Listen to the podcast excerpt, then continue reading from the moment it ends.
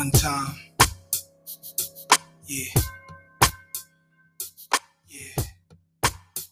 Yo, all I need is one mic, one beat. Welcome to The Time Is Now. I am your host, Michael Stafford. It is Tuesday, May the 24th.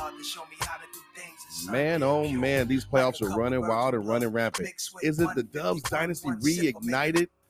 This NFL season schedule may be the best in recent history, but first, will the Heat bounce back or... we're gonna have some Celtics wearing the rings again.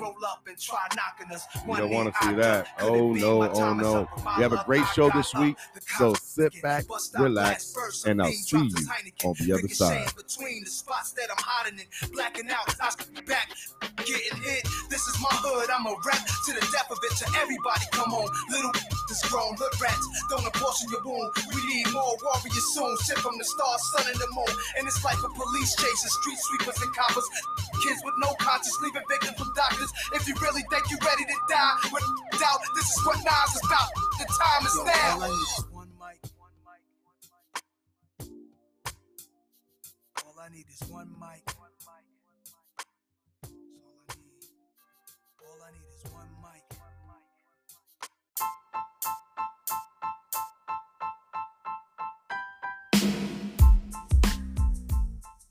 Are you not entertained?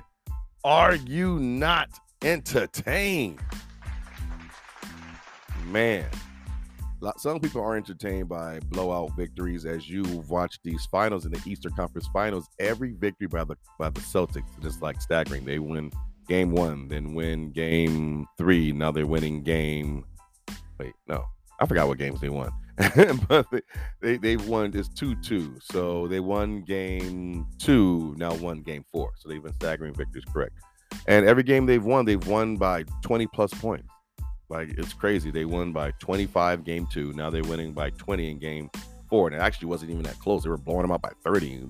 They put through in the white flag around 9 minute mark in the fourth quarter. No Jimmy Butler, but no Marcus Smart for the Celtics. Now, I know it's not the same offensive output. Actually, no, I'm sorry. Jimmy Butler did play. Just couldn't tell. Anyways, so no Marcus Smart for the Celtics, and they still pulled out the vigor. I think every game Marcus Smart has missed in these playoffs, the Celtics have won. Maybe just keep him out. That could be the winning formula. Who knows? Many people blame Marcus Smart for blowing game 5 versus the Bucks last series. But this series has been pretty damn good, going back and forth. I think it's good because of the fact that you see a lot of competitive ball by the Heat. The way they play that bully ball is something special. And I feel like Tatum still hasn't stepped up to the physicality that they're giving him. Even though he's bulked up, it's like it's not enough. They got to do better switch patterns on that, getting PJ Tucker off of him. He can go off. He has to stop selling for jump shots and stop bringing the ball so low when he drives to the paint. I think when he fixes those things and do more Euro steps, when he does a Euro step, they have no defense for it. Jason Tatum right now just beasting out on him. Like I said before, I don't feel like the Heat are going to win another game in this series. I always say by game 3 or 4, everyone's completely figured each other out. They know each other's moves, counter moves, and the counter moves after that. At this point, it's whoever the better team will win. And I've said from the beginning, the Celtics are the better team. They're more battle tested. Not that you don't have champions on that Heat squad. They have PJ Tucker. They have Udonis Haslem, but he's on the bench. And you also have the coach, Spo, who's also a champion as well. But then you also have who they picked up, Kyle Lowry. So these are all champions. It's a veteran squad with some young players like Tyler Hero, Duncan Robinson, and others. Bam out of the Bayou. All these great players, but I feel like it's just not enough. They don't have enough offensive firepower. Their half-court set just is not as good as Boston. Boston can match up defensively. As you can see, they keep them to 82 points. I think the highest scored game the Heat have had in this Eastern Conference Finals was Game 3 when they put up 109. They're not scoring a high – oh, no, I'm sorry. They put up 118 in Game 1. My apologies. But the Celtics have put up 100-plus every game. In this game, the Heat only could put up 82, and you're going to kind of see it wind down as the injuries start to mount up. Even though Robert Williams is hobbled, if he gives you 20 good minutes, you're good, because Al Horford's beasting, putting up double-doubles. Excuse me. As long as Al Horford gives you a double-double, you're going to win. I feel like every game he's done that except for one that they lost. I believe that was against the Bucks. This guy's been beasting every game. I believe in this series, In all 16 quarters, the Heat have won only 3 of them. Now, 2 of those in the previous games were blowout quarters, and I do get it. Like, you only need to win one quarter, theoretically, to win a game.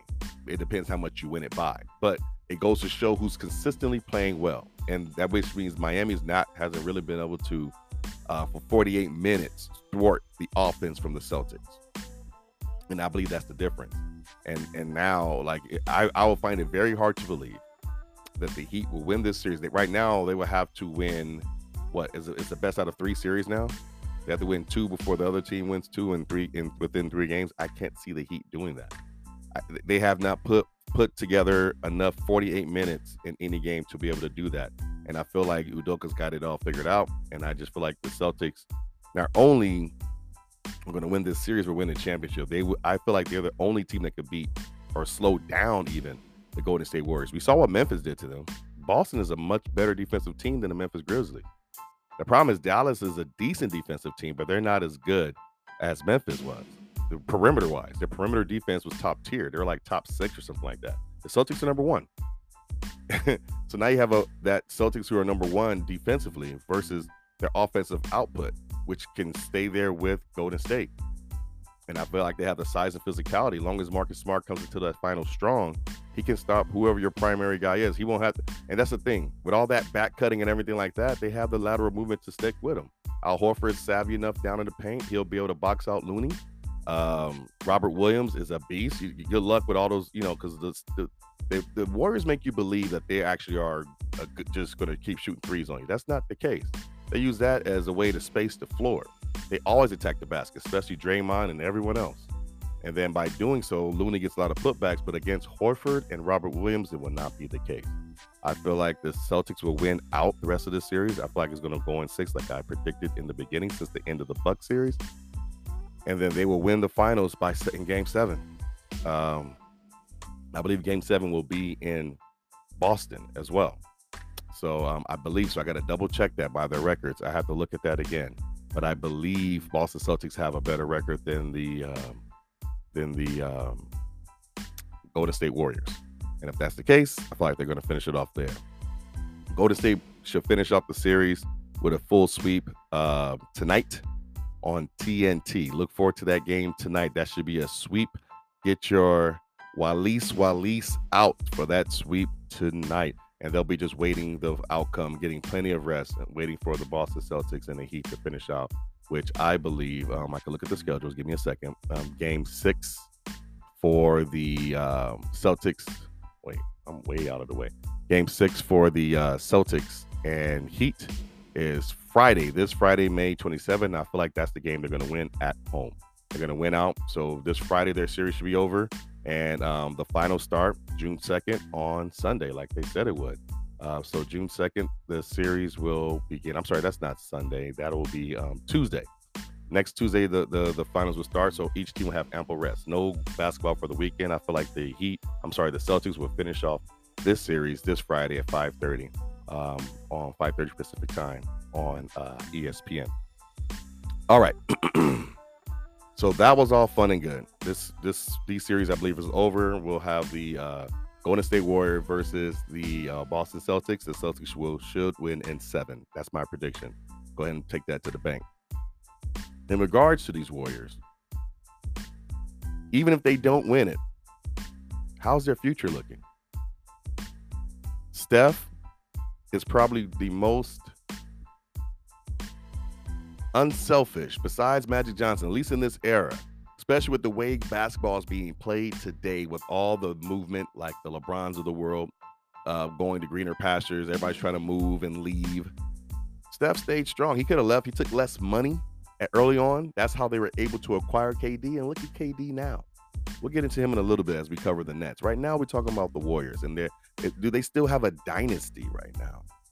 Has their dynasty window reopened? Because those players aren't that old. They're in their early 30s, still in their prime, which is Steph, Clay, and Draymond. They're all within their prime still. Now, Iguodala's virtually done, but now you have Andrew Wiggins, who was a number 1 pick in the draft. He actually is the highest draft pick player on the team, on the entire roster. Steph was picked, I believe, later on. I forgot if he was picked 7th or 9th. I can't remember. and Klay was later as well. And Draymond, we all know, was in the second round. So you have all these players who were selected properly, put together very well. And we'll talk about why that's so important in a little bit when we get later on in the program. But it's all about the way they built these players together. And this is how you do a dynasty. You got to have a lot of good young pieces and then some veterans you sprinkle in there. And then the right coaching, you put it all together in a gumbo in a pot. Do they still have another good 3 to 5 year run in them?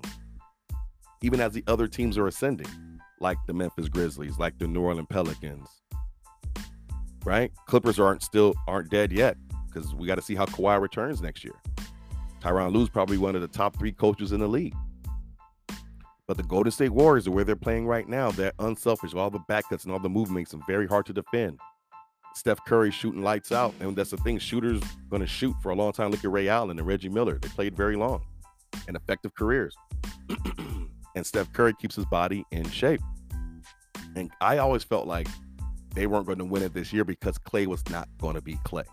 He may never be who he was again, but I believe he'll be even a better version of himself or closer to the old Klay next season. It's going to usually take about a season or half a season to get your body just used to playing ball again, those legs moving. So he has very inconsistent games in these postseason. But Andrew Wiggins is key. Everybody thought he was just another chip. Now, they did flip D'Lo, which I knew they were going to do. But the fact they found a way to keep Wiggins in there, who's like a better Harrison Barnes, not as tall, but better defensively and just as lethal offensively, if not more so. He can get his own shot, which Harrison Barnes had a hard time doing in this offense back in 2015.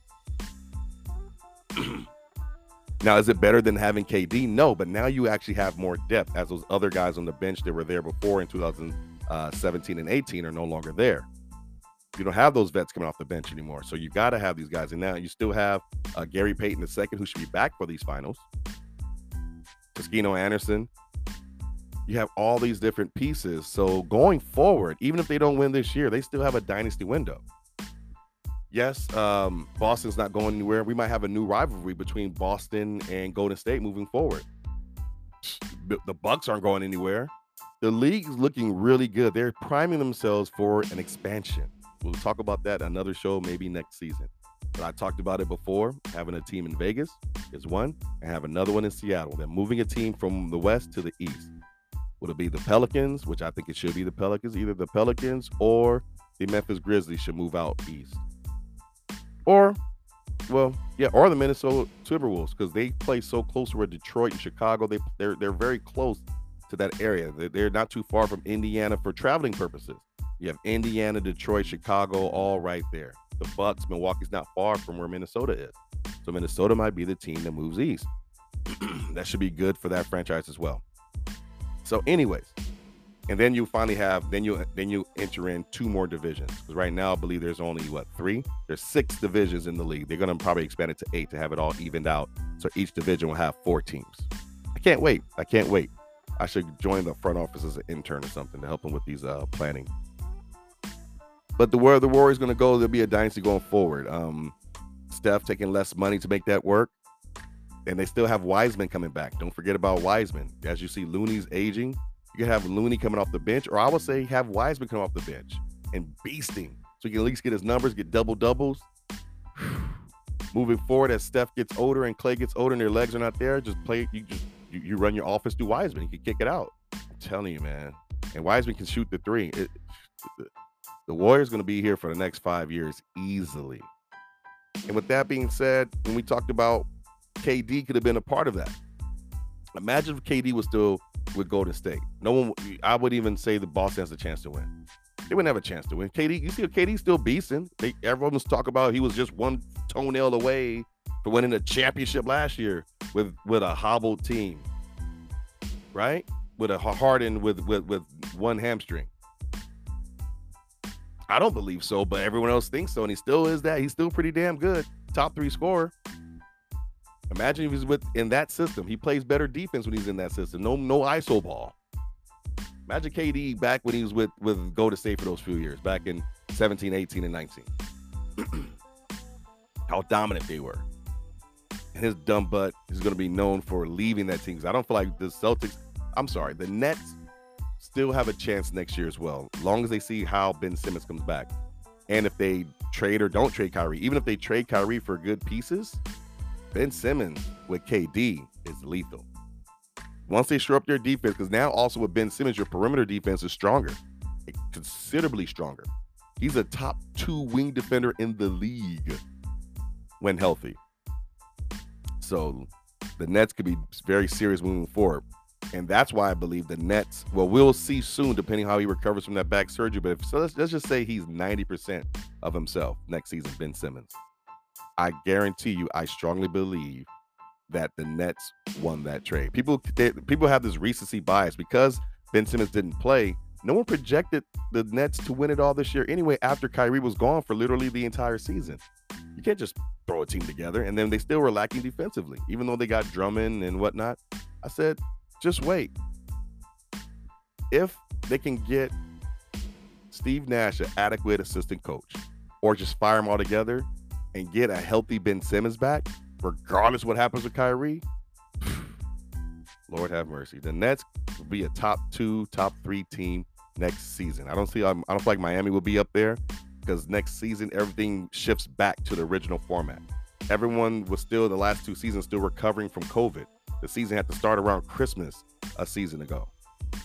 Y'all forget last season, everything had to start late, and that's why we had all these injuries and stuff like that. Everybody, and then they had a lot of back-to-back games. You had sometimes you're playing 5 games in a week. That never happens. Usually there are no more than 3 to 4 games a week. They had some teams that played 5 games in a week. You had a lot of injuries happen. That's why this season people were coming off an injury. Last season and this season there was a ton of injuries. Now next season they get right back to normalcy. They have a full summer. I'm telling you, a lot of these teams will be back healthy. This may be the most competitive season in recent NBA history with so much parity and no power, no mega teams. The Sixers, I don't know what they're going to do with Harden or Doc Rivers at this point. The Lakers will seem like they're waiting for Doc Rivers to become available to make it all work, to see if they want to hire him, which I think is stupid. I think that's a bad move at all. Speaking of my Lakers, what should the Lakers do next? Who should they hire? What coach should they get? Should they get Doc Rivers? Nope. What about Terry Stotts? Nope. I don't think so either. Darvin Ham, maybe, huh? Right? Yeah. I say Darvin Ham. Why not give Darvin Ham a shot? He's an ex-Laker assistant coach, and he owns respect in the locker room. I think the biggest thing last year is that Vogel lost respect, or his voice wasn't strong enough. No Lionel Hollins or Jason Kidd to back whatever his game plan was, or no assistant coaches to counter what he was trying to put out there. He had a bunch of yes men, and he didn't get respect for the front office because of the fact they were telling him what to do. The Rampuses of the world, they were also not giving him the extension, so he didn't have the cachet to let Russell Westbrook what to know, to say, hey bro, you coming off the bench. It was just a lot of things in disarray. And then, of course, he didn't have the right pieces for his puzzle. So I think Darvin Ham may be that guy. But then my thing is this. Who kept blowing up the team every year? Who kept blowing up the team and messing it up, making it even harder? That's the front office. That's Pelinka.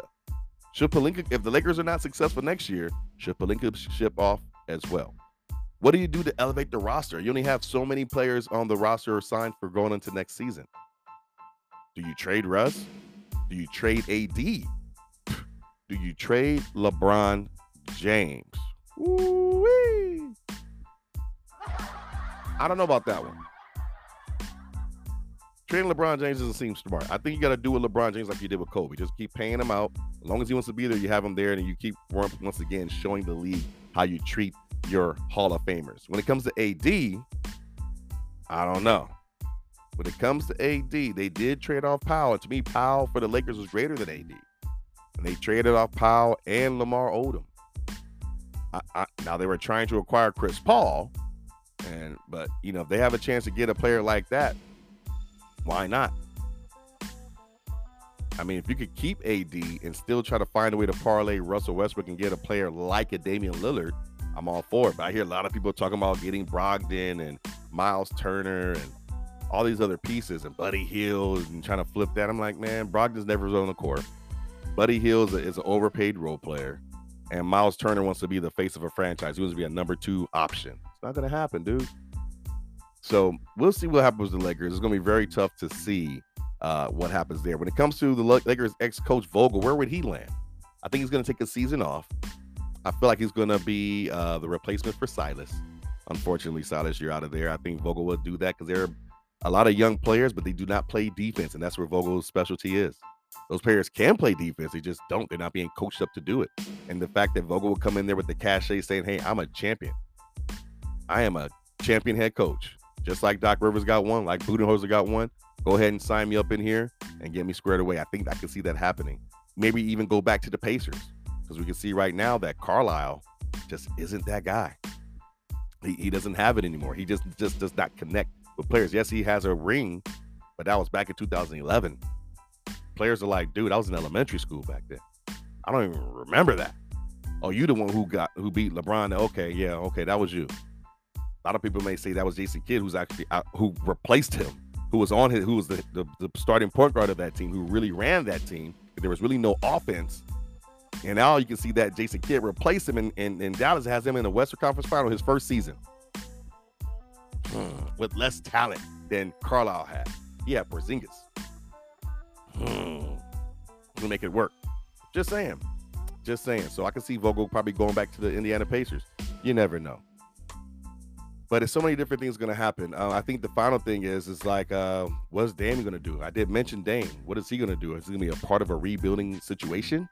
Will they find a way? Will he finally say, I'm ready to get out of here? I did my best. If y'all, like Russ said in Washington, if y'all can find a way to get me to LA, I'll be open to that. If not, I'll be happy to come back. If Dame can say something like that, that'll be phenomenal. That'll be groundbreaking news. It'll be like last summer all over again. Will y'all laugh at us if we start filling up the roster with a bunch of Carmelos again? Bunch of DeAndre Jordans again.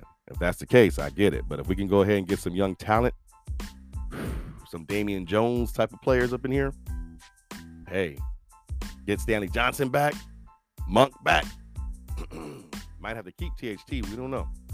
But, hey, that's the NBA in a nutshell right there. When we're going to take a short break.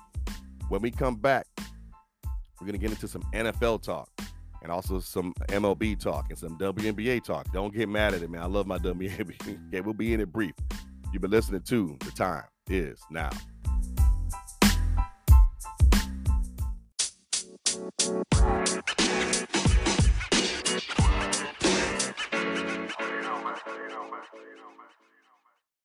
Are you tired of spending your entire weekend at dealerships only to feel as if you got a raw deal? Don't you hate all the back and forth and haggling for countless hours? Imagine this. While you're at work or having dinner or just enjoying life, the people at Pure Diamond Auto are working a great deal on your behalf. With Pure Diamond Auto, they have a team of former sales and finance managers who know all the tricks of the trade. Call 562-PDA-7888 today for a free consultation. That's 562-732-7888. What can I say? I love PDA. So let us all begin. All right, you already know what time it is. It's my favorite part of the show. It's the happy birthday, so let's go. G-Eazy turns 33 this week, and Andre 3000 turns 47. T-Mac turns 43 this week, and Bob Dylan turns 81. Joe Dumars, NBA legend Joe Dumars, turns 59 this week, and Patti LaBelle turns 78. Mel B turns 47 this week, and Priscilla Presley turns 77. And from the series Winning Time, Jerry Buss, and also from Talladega Nights, Shake and Bake, baby. John C. Roddy turns 57 this week, and Remy Ma turns 42. NBA great Glenn Rice turns 55 this week, and of course Jerry West himself turns 84. Tommy Chong from Cheech and Chong turns 84 this week, and Carmelo Anthony turns 38. Harrison Barnes turns 30, and Natalie from the WWE turns 40. Roman Reigns, the head of the table, turns 37 this week, and Austin Powers, yeah baby, Mike Myers turns 59, and Winona Judd turns 58 this week, and Lauryn Hill turns 47. From Love and Hip Hop Atlanta, Rashida turns 46 this week, and Hornswoggle from the WWE turns 36. Seth freaking Rollins turns 36 this week, and from Ma and The Help and from Hidden Figures, Octavia Spencer turns 52. CeeLo Green turns 47 this week, and Michael Orr turns 36. Alberto Del Rio turns 45 this week, and Jake the Snake Roberts turns 67. Nia Jax from the WWE turns 38 this week, and Scott Disick turns 39. Laverne Cox turns 50 this week, and Gladys Snipes, no pips, just Gladys Snipes, she turns 78. Rudy G turns 78 this week, the ex-governor. LaToya Jackson turns 66, and Rebe Jackson turns 72. And finally, Lenny Kravitz turns 58. And that's Rudy Giovanni. I still can't pronounce this guy's name. Giuliani. Rudy Giuliani. He turns 78. Rudy Giuliani, everybody's favorite person from Masked Singer. We have some honorable mentions. Sally Ride, the astronaut. Sally Ride tragically died in that astronaut back in 2012, would have been 71 this week. The famous actor John Wayne passed away in 1979, would have been 115 this week. Christopher Lee, the actor from Lord of the Rings, Sauron, Christopher Lee, passed away 2015, would have been 99 this week. Lisa Left Eye Lopez from TLC passed away in that tragic accident in 2002, would have been 50 this week. Miles Davis, the blues trumpet player, blues musician, passed away 1991, would have been 96 this week. And JFK, who was fatally killed in Texas back in 1963, would have been 105 this week. Well, that's all the birthdays we have this week, guys. Now, back to our show.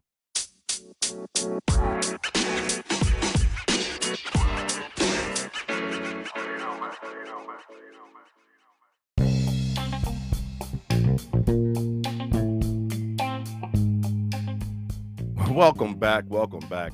Of course, the NFL season starting to ramp up. Even the schedules have been released this offseason. What will be, it's NFL time or time starting to ramp up a little bit when you get something from Scooter McGruder. Scooter McGruder is hilarious online. You guys got to give him a follow.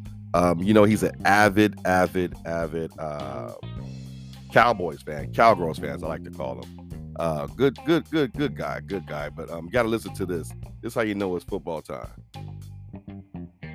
How did this happen? How did Jermaine Johnson fall to us? We don't take this man. I'm slapping someone. If we select Tyler Smith, I swear, this man came out of nowhere. On no mic draft. Who is this dude? Of course we take him. Of course. Jermaine Johnson was right there. This dude had the most penalties in college football last year. Now, why didn't we trade back, man? I hate this pick. There are so many better players than this man. Why are the Eagles making good picks now? This could be just like the Micah pick. We don't know. I mean, he can come in and play guard day one, so there's that. He does kind of look like fat Amari Cooper in the face. He kind of does. Now, we need to bring back Gentleman. All we got to do is coach him up, and he can replace Tyron Smith. I like the pick. What does Mel Kiper know? Mel Kiper doesn't know anything. Evan Neal and Kayvon Thibodeau? Now, bring back Gettleman. He can't get drafted and all of us are just hating on him. I'm gonna give him a chance. We'll reserve judge. This man is the next Connor Williams. Eagles just traded for A.J. Brown? Why didn't we do that? Probably would just let him go for a fifth round pick anyway. He's Sam Williams. This man would have gone in the first round if it wasn't for off the field incidents. Why wouldn't the Eagles just draft the wide receiver? Now they gotta pay A.J. Brown. They're not smart. No, he wants to go by D. Williams. Okay, D. Let's go, D. I love the Jalen Tolbert pick. Everyone seems to love this guy online. Why didn't we trade up for Nakobe Dean? We have all these top picks for what reason? Now this man's going to the Eagles. Michael Gallup's not gonna be ready. I like the Tolbert pick. Who is Jake Ferguson? Jake Ferguson, good. They're saying he's like a Dalton Schultz who can block. What's like that? Who is Matt Willetsko? If Marcus Mosher likes him, I like it. Jake Ferguson, good. Ooh, we got Deron Bland. You can never have enough quarterback. Really like the Clark pick. He can recover, then he'll be right next to Micah. Ooh. John Ridgeway's gonna plug up the middle. Arkansas boy. You know, Jerry Jones has only drafted 2 Arkansas boys? I thought it was like 30. I just Felix Jones and this dude. I've been mad if we took Malik Willis in the 4th. I'm just saying, I was just wondering. We need a backup. What do we know about Devin Harper? What undrafted players did we get? Does anyone know anything about Devin Harper? We got a dude named Big Cat from UCF. Is his real name Big Cat? What you think of the draft? My only thing is we could have traded Matt. We could have got the same players and traded back. That's all I'm saying. Ooh, we got Marquise Bell out of FAMU. Let's go. Okay, yeah, you got Jahan Dotson. Who's throwing the ball to him, though? Bro, you said the same thing about Micah Parsons. Relax, bro. We're going to be fine. I promise. Giants still have Daniel Jones. The Eagles still have Jalen Hurts. And the Commanders still have Carson Wentz. How do you hate our draft? No one's even played yet. This is why people hate Cowboys fans. Because of you. I promise we're going to be fine. Now we can sign players. We got a running back from Harvard? Why didn't we draft a kicker? We still won the NFC East. We won't even know about this draft in a couple of years. So to everyone that needs to relax, you got to wait, okay? Let's just give it a beat. Give it some time. Everyone just needs to breathe, okay? Relax. Cameron Dicker was right there, bro. I mean, at the end of the day, though, we really have no idea about the draft. No one's even played yet, bro. Give it at least a game or two. This guy could be the next Tyron Smith. We don't know. We don't know. End of the day, we still got Dak Prescott. Can't wait till this season. I've seen this getting to me now. And we all just guess. Hopefully we guess right about the Cowboys. I'm a grown man. I'm a grown man.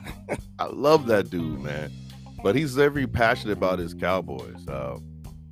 Yo, as you can hear his grief, he's sitting there like, man, we have a horrible draft. And we all know that the Eagles won that draft for that division anyways in the NFC lease, as I like to call it. My boy AC from AC Sports Live will disagree with me on that. That is his team, so I won't talk trash because he does not talk trash about my Raiders. But it's funny because in the NFL, in the NFC East, no team has repeated to win that division in what, a decade or something like that. Don't quote me. Look it up, people. I'm not a statistician. Just a fan, just like you. I'm a man of the people. But look it up. So the thing is, the NFL went crazy on the schedule. The schedule is looking phenomenal. They outdone themselves for this whole 18-week schedule. I'm sorry. Listen, opening night, which is September the 8th on NBC, Thursday night. The first week of the NFL is epic. Like, this is the season to have League Pass, at least for game week, for week one. Week one, if you don't have League Pass, you're missing out, because this is the onslaught that you have. I'm not going to go through each game. I'm going to go through all the marquee ones. Thursday night, you got the Bills versus the Rams. The Bills versus the Rams.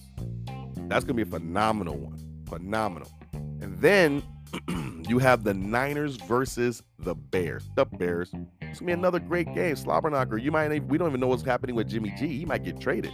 Maybe time for Trey Lance to show up and show out.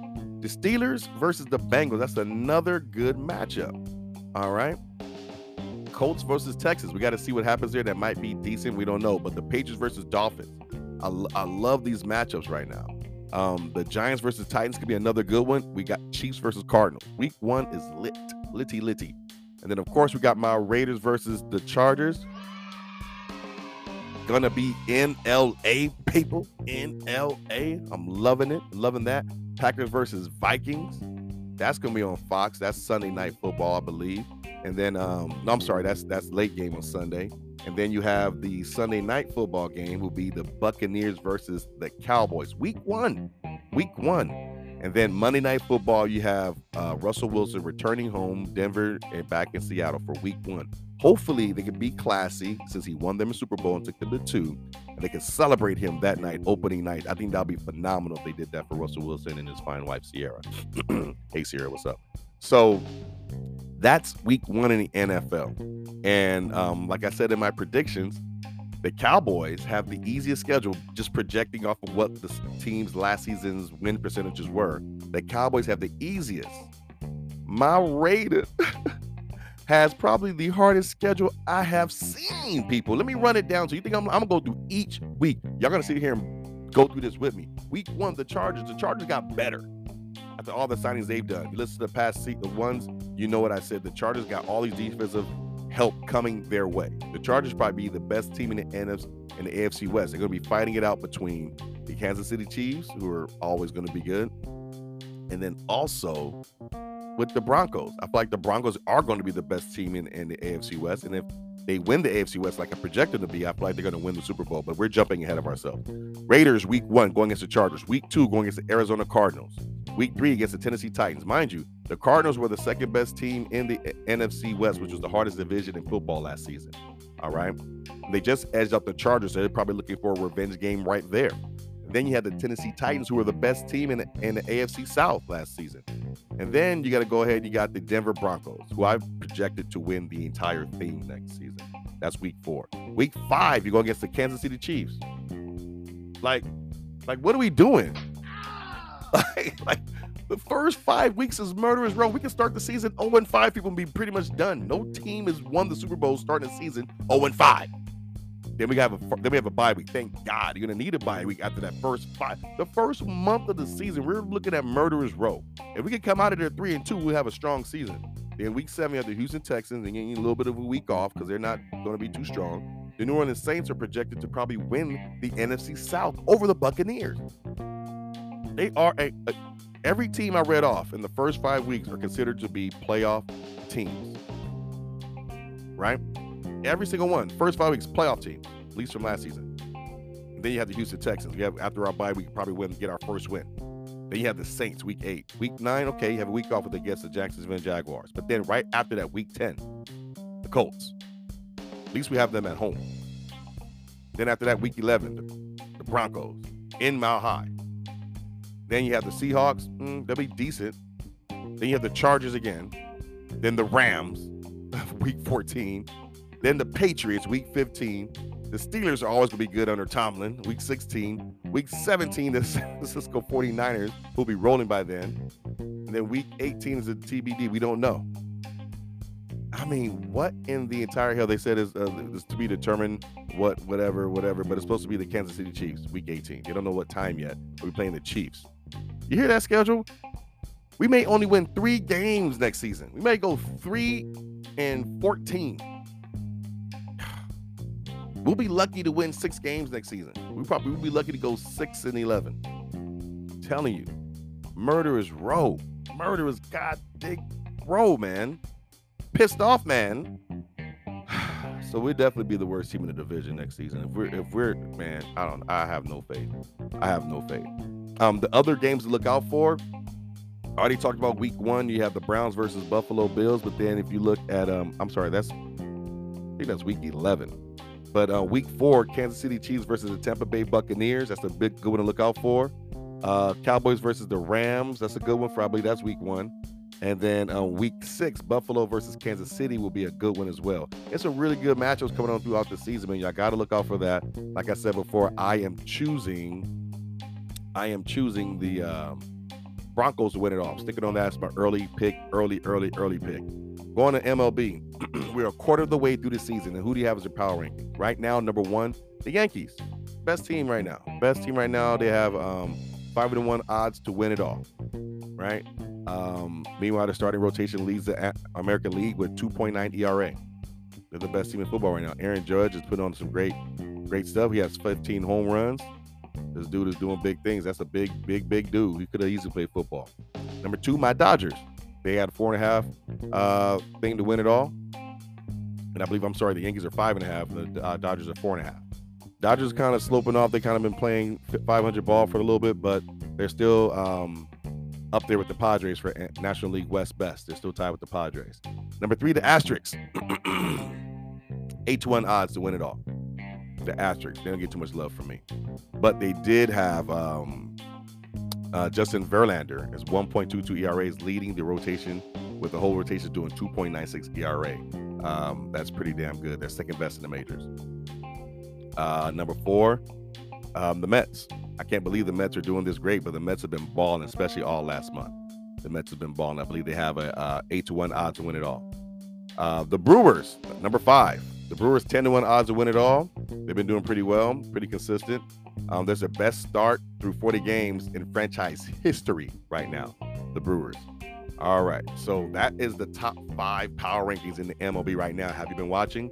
I plan on, as soon as my daughter's out of school, I plan on taking her to some games this season. This summer, we're going to games, man. All I'm doing, selling cars, spending quality time with my daughter this summer. She's definitely going to put her in some lessons. She's going to take summer school because she needs to sharpen up a few things, but we're definitely catching some baseball games, and we're definitely catching some Sparks games. We'll talk about the Sparks in a little bit. Actually, you know what? We're going to talk about the Sparks right now. As it goes to the Sparks, the season is moving along pretty shortly. Something that came to my attention back in the 60s when the NBA was still very, very young, There was only 8 teams in the league, yet they still play 75 games. Now with the WNBAs, they're not so fortunate. They're playing roughly about 30 games, and it's 12 teams. So there's more teams in the early stage of their organizations or the league. They're playing far less games. I've already said they need to increase it to at least 50 games or 52 games or whatever to make it a nice even number. And they need to expand the league. I think they need to expand the league, do an expansion to move it to 16. They can do 4 more teams, but in order to do so, they're going to need to increase the revenue shares and increase more revenue, because I don't see how you're going to get more players to come from like playing from the European leagues. That's what we're going to do. You got to grab women who are making absorbent amount of money in the Euro League. You have some of them making $1 million, $1.2 million. Over here, they're making $200,000. So if they can get, I think they can even get close to $1 million, because you're in the States. If you get to like 800,000, like top player making 850, 800, that's like 4 times or 2.5 times. I'm sorry, it's like 3.5 times more than they're making now.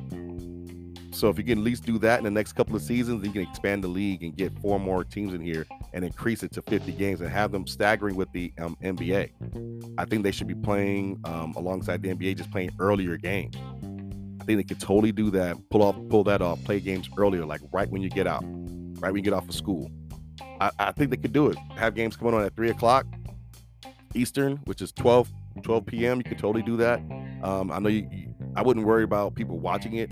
Right now, the way they're playing games, they're putting them on Facebook and Twitter and stuff like that. People can watch it from their phone. You have basketball all day. I think it'll be great. And the days you don't have basketball, because you usually have 4 games a week, right? So basketball right now in the regular season is usually played mainly on Tuesday, Thursday, some Wednesday. That's pretty much it. They don't play Sunday or Monday because of football. They don't play Saturday early in the season because of college football. You can have female games. I should say, you can have WNBA games on Saturday. People will show up to their arena. People who love basketball, right? It's not like they're packing it out now. So it's basketball season, right?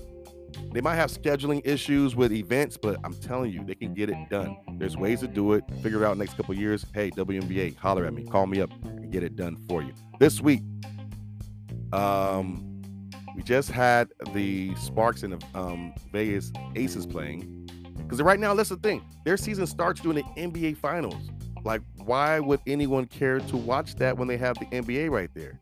Vegas trampled all over my Sparks, 104-76.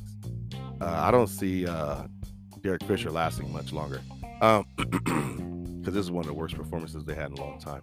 And then tonight, you had the Dallas Wings versus the Connecticut Sun. And then Atlanta Dream versus the Washington Mystics, and the Indiana Fever versus Chicago Sky, defending champions, and the New York Liberty versus the Minnesota Lynx, all playing tonight. None of them nationally televised. Check their local listings.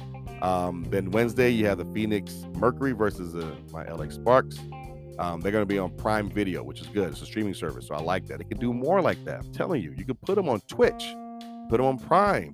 You know, you could put them on Tubi. All these things are available to you. You can put them on these different platforms and project them out there. People can watch the games on their phone during the NBA season. It's not like people watch a lot of NBA games regular season. You're gonna have all the casuals watching in the playoffs, and you're gonna start the WNBA season like that.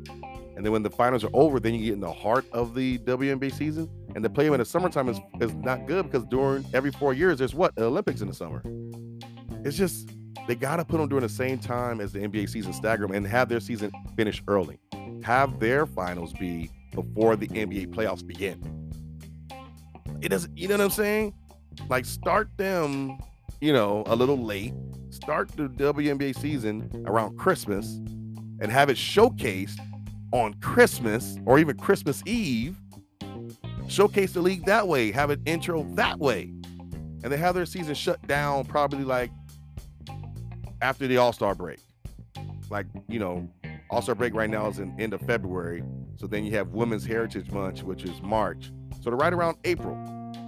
Shut it down. Boom, right around there. I don't see why that couldn't happen. The season should end around Women's Heritage Month. The playoffs should start at the end of March and finish in the middle of April, and you're done. They could have their finals around Passover weekend. I mean, it's just a way of marketing, because now you have all those different things come into play, I think it should work out perfectly. The way they do it now is like a disservice to them. It's just not marketed properly. All right. So those are the games for the next few days. A lot of them not publicly, whatever. So Saturday, Vegas versus Chicago Sky will be on ABC at noon Western time, Pacific time. So that'll be the nationally televised game. Watch that game. The Aces are a great team. And we all know Candace Parker and Chicago Sky are the defending champs. Go ahead and watch that. The Fever and Sparks will be on Twitter on Friday evening, when I feel like at that time we'll be watching the Heat get kicked out of the playoffs by the Celtics. Why would you watch the Sparks versus Indiana Fever? Two bad teams right now on Twitter. It just doesn't make sense.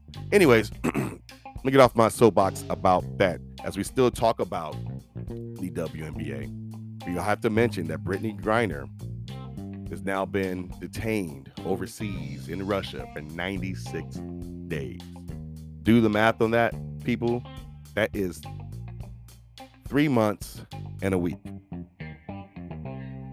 That's 3 months and a week. She's been detained, I feel, unjustly in Russia. Her wife will be speaking on Good Morning America tomorrow morning. Go ahead and check that out and see and get a little deeper feel and perspective on that. They're finally starting to get a lot of airways on this. The United States has to step in, and I believe they will. I truly believe they will. All right, so before we get out of here, I am going to try to, I'm going to make time on Netflix to watch My Guest, which is a show by David Letterman. And this week he has on there, just the season came back and they have Will Smith. I want to see if this is the Will Smith after slap, post slap, or pre-slap. Well, but either way, that's still post entanglement. So I definitely want to hear what has to be said on there. Hopefully he divorces that woman. And, you know, I had a crush on her forever, but I believe she's a witch in disguise. So that's why her hair fell out. And it's neither here nor there. So that's that. Stranger Things will be coming back. Stranger Things 4, I believe this is supposed to be the last series or last part of Stranger Things. And it comes out soon. It should come out in the next couple of weeks from what I read and gathered. I'm also looking forward to probably reading at least 100 pages a week of a book. Try to get some books knocked out. Most of these books that I have are between 400 and 600 pages. So if I read 100 pages a week, I should be able to read a book a month. And that is the goal. And I'm going to start to try to hold myself accountable on that. So when I get back next week, we'll update you on the, those different shows. If I watch them, I'm just headlining you guys to watch Stranger Things. That's coming up soon. And I'll let you know what book I did choose to read. All right. We had a great show this week. Look forward to seeing you all back next week. You've been listening to The Time Is Now. Have a good day.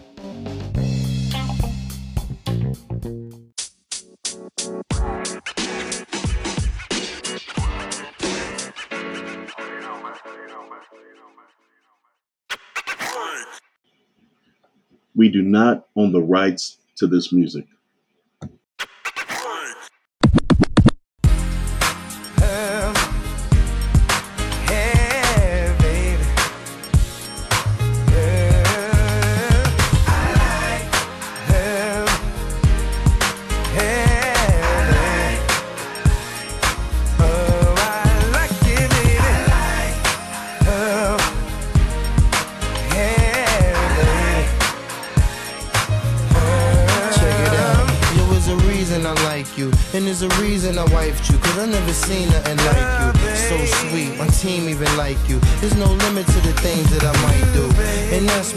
In the finest, everything major, never in the minors. We dine on yachts, far from the diners. I'm by your side, far from behind you. And I ain't gotta buy cars to remind you. Gas you up, put your heart in the grinder.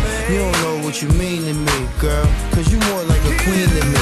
And I just want you to cling to me, cause you came and you changed my scenery. It was just like a dream to me, that's what it seemed to be. You need a ring, it's not a thing to me, cause the things you do to me, it brings out ecstasy. You really turn me on. I like the way the feeling gets me strong. Oh, girl, you are my lover. When I'm with you, there is no other. A spell you've got me under. I'm on my hands and knees. And now I'm back by popular demand. Rocks is in your hand, so let them know, girl, you got a man. Even though you know I got a lot of fans. See me in the club with them bottles in my hand. Models on the side trying to holler if they can. Get a nigga home, try to swallow if they can. But you know they can't holler at your man. I'm focused, so they can't bother with our plans. White Sand, we done did that. London did that. San Tropez, we done did that. Went to Sydney and dropped though. Trips to Morocco, Paris, Pop Mo, we did that. So ain't nothing else left to do but spend the rest of my life and invest in you. I know them haters be testing you, but don't let nobody stress you, boo. You know they like that. The things you do to me, I like. It brings out ecstasy. You really turn me on. I like the way the feelings get things stronger. Hey yo, now that we made our bond, it might sound crazy, mom. It's time to get our baby on. It's time to get a life together, cause you gon' be my wife forever. Cause I made up my mind. It's crazy at times, the visions of you and the baby of mine. With half the hassle, living in half a castle. There's no way that I could pass you. I'm blessed to have you. Pain that I love done last through. Cause nothing in the world surpass you. Have to ask you, please be my only girl. I can't breathe in this lonely world, cause I'm often hounded, constantly surrounded by chicks that think Loon is astounding. But without you, Ma, Loon won't be grounded. Loon will be running around clowning. I like the things you do to me. I like it brings out ecstasy. You really turn me on. I like the way the feelings get things done. I like the way you wear your hair. I like the style.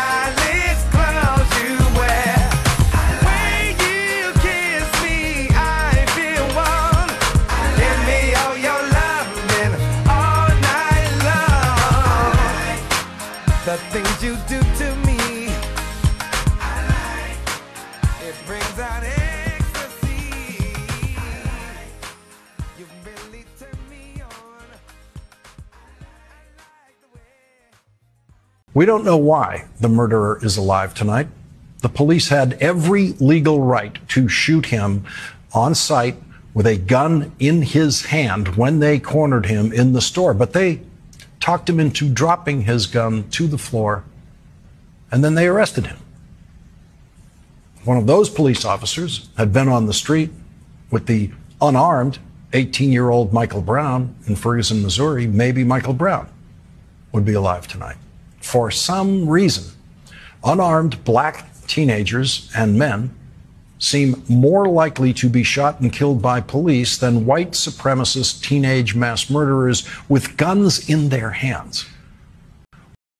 Today on Parking Lot Pimpin', how does an active shooter make it out alive? Niggas die for less, 10 shots in the back for running, shot to death if anybody even thinks they have a weapon. So how, Sway, are mass murderers making out of the door, much less the trial? Come on, somebody. Like Replace? You niggas are literally being preserved, and it's the worst of y'all. The boy said he was exposed to this theory on a website called 4chan in the midst of his pandemic boredom in 2020. It only took 2 years for this boy to be indoctrinated into the trench coat mafia. And I'm using the word boy intentionally here because y'all love to infantilize white youths and make it seem like they are incapable of making bad decisions, that they deserve chances to be good men, when white boys have historically demonstrated capability of insidiously malevolent behavior, directly resulting from a combination of indoctrination, a childlike imagination, and little to no experiences with facing the consequences of their actions. The white genocide theory claims non-white individuals are being brought into the United States and other Western countries to replace white voters to achieve a political agenda. And I just love how they like to deduce staying alive and basic human rights to political agendas.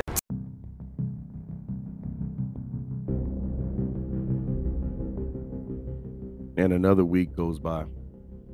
Welcome everybody to my soapbox as I sit here and I go and I talk from the top of the dome on things that are just in my mind at that moment. So just get a peek into my soul. I'm still sitting here reflecting back on the tragedy that happened in Buffalo. You know, we have mass shootings in this country all the time because of our very flexible gun laws. I too am an arms carrier. I carry a gun because so many other people carry a gun, like this gentleman. I'm not ashamed to say that I will carry, even in a non-carry state. I have things that I can have that can keep it around my waist, and you will never know, especially if I'm wearing baggy clothes. But I digress. this man walked around, this young man walked around with headgear and stuff like that. And I'm just still perplexed how he's able to purchase such things when they said that he was admitted only for a day and a half, by the way, where even myself was admitted for 72 hours and I was not a danger to anyone else besides myself. I find it interesting how that could be. And then with our, I guess you would say, flexible policies, he's still able to obtain these things just with that little thing on his record, especially with it was within a year, less than a year. How should he be able to obtain it? I remember me just being in there for 72 hours. Based upon my own situation, I was unable to purchase anything for 5 years. I had a restriction.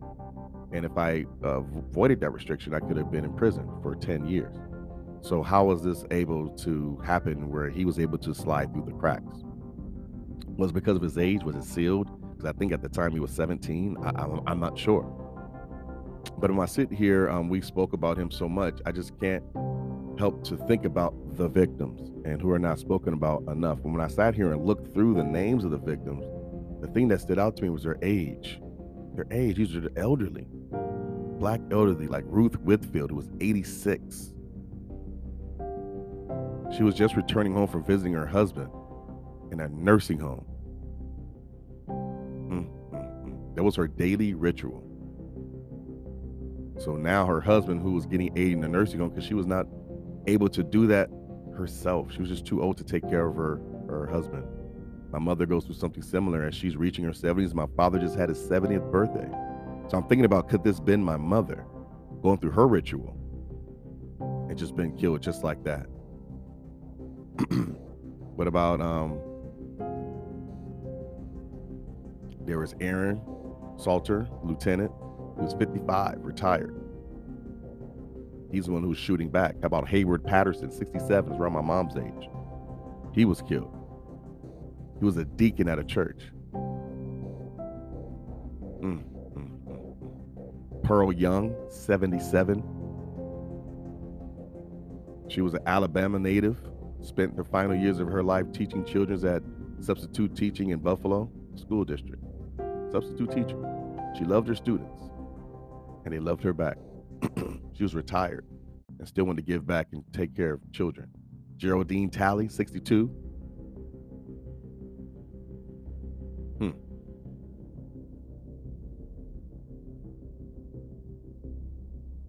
I believe she was there with her fiance. She sent him down a different aisle, and he lived.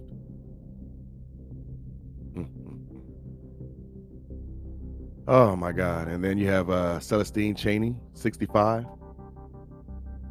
She was a mother and a grandmother of 6. She was shopping with her older sister, Joanne Daniels. She was shot, but she lived. But her sister, Celestine Cheney, was not so lucky, not so fortunate. Catherine Massey, 72. She was a civil rights activist who worked tirelessly to improve Buffalo's black community. So there are leaders. She was unapologetic about making sure our community was not ignored, is what she stated. That's what a friend stated on her behalf. Gone too soon. Marcus Morrison, 52. He was a great father and wonderful person, they say. He was always willing to help his family, his stepdaughter, and so forth and so on. And you had Andre McNeil, 53, from Auburn, New York. There's another person who was closer to my age. See, all these people over the age of 50. All senior citizens or nearly senior citizens, all of the retired age group. There's one person in my age group. That was Roberta Drury, who's 32. She was regular at Tops, was a vibrant and outgoing woman who could talk to anyone, one of those outgoing spirits. All these people gone too soon. Because of what? Because of this hate. And all I can think about once again is my father and my mother. My father just turned 70 this past week. He had a tough go about it. We're approaching how many years? I think he's past 14 years with his illness that he's had. And this past week or so, it got pretty close. I had to rush him to the emergency room. He almost didn't make it. Based upon things that were happening, he was behind on his treatment.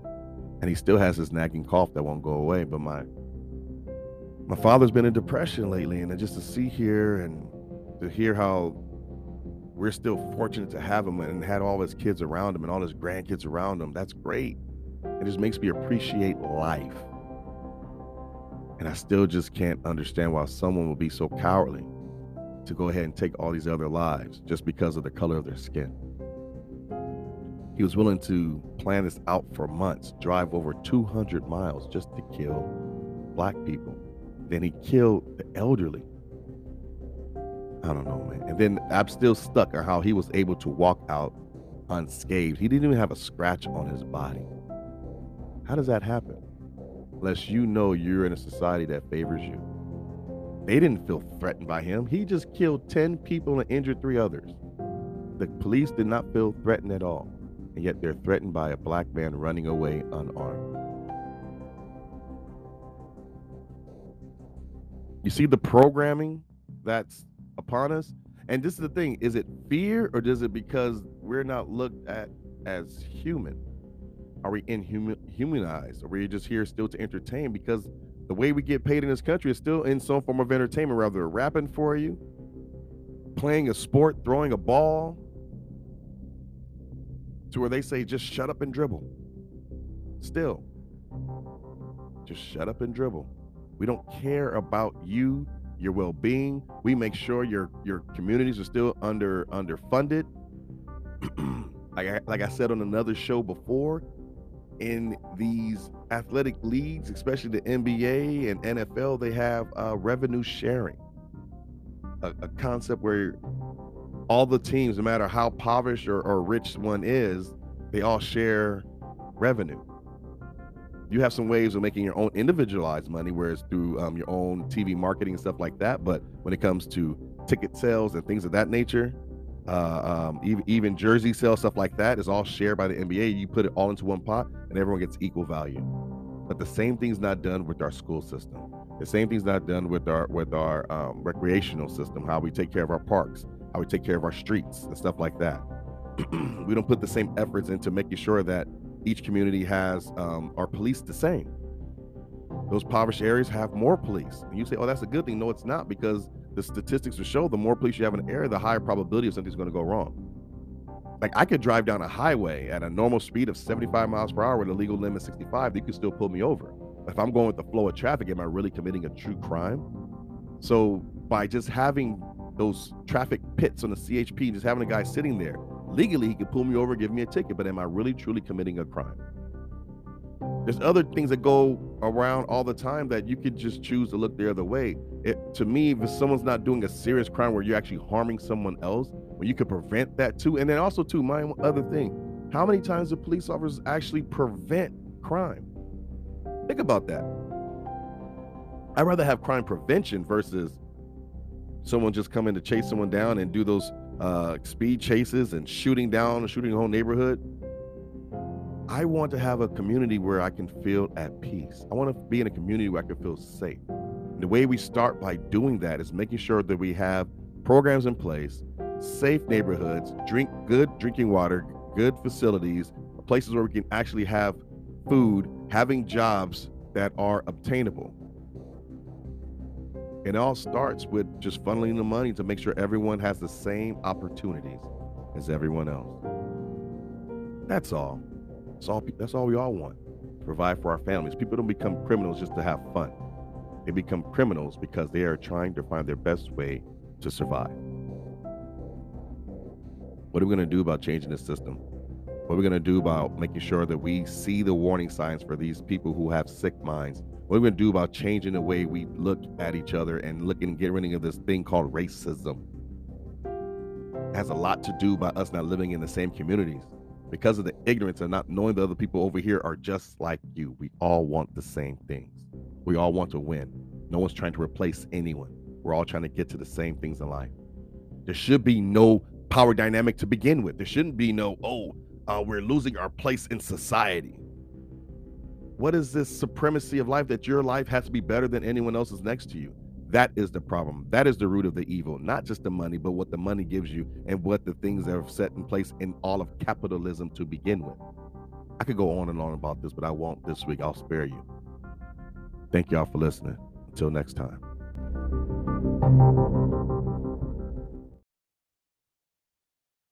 You can win as long as you keep your head to the sky. Be optimistic. But that's it this week, guys. Thank you all for rocking me once again. Another fun show, another great week. I appreciate you all for rocking me once again. Amen. Amen. The music choice this week was Things You Do by Loon. Go ahead and give that a bunch of spins. That's a timeless tune way back in the Bad Boy days, man. I know y'all can dig it. That was a good show. Remember, if you like the show, of course, like it. And of course, share. And of course, subscribe. Now it's time for our final word. Come, all you who are thirsty, come to the waters and you will have no money. Come, buy and eat. Come buy wine and milk without money and without cost. Why spend money on what is not bread and your labor on what does not satisfy? Listen, listen to me and eat what is good, and you will delight in the richest of fare. Give ear and come to me. Listen that you may live. I will make an everlasting covenant with you.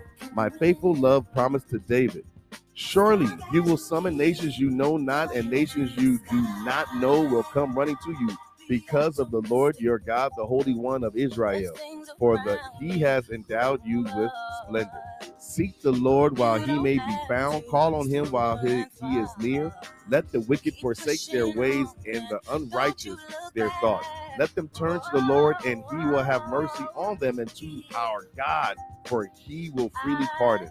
For my thoughts are not your thoughts, neither are your ways my ways, declares the Lord. As the heavens are higher than the earth, so are my ways higher than your ways, and my thoughts than your thoughts. As the rain and the snow come down from heaven and do not return to it without watering the earth and making it bud and flourish, so that it yields seed for the sower and the bread for the eater, so is my word that goes out from my mouth. It will not return to me empty, but will accomplish what I desire and achieve the purpose for which I sent it.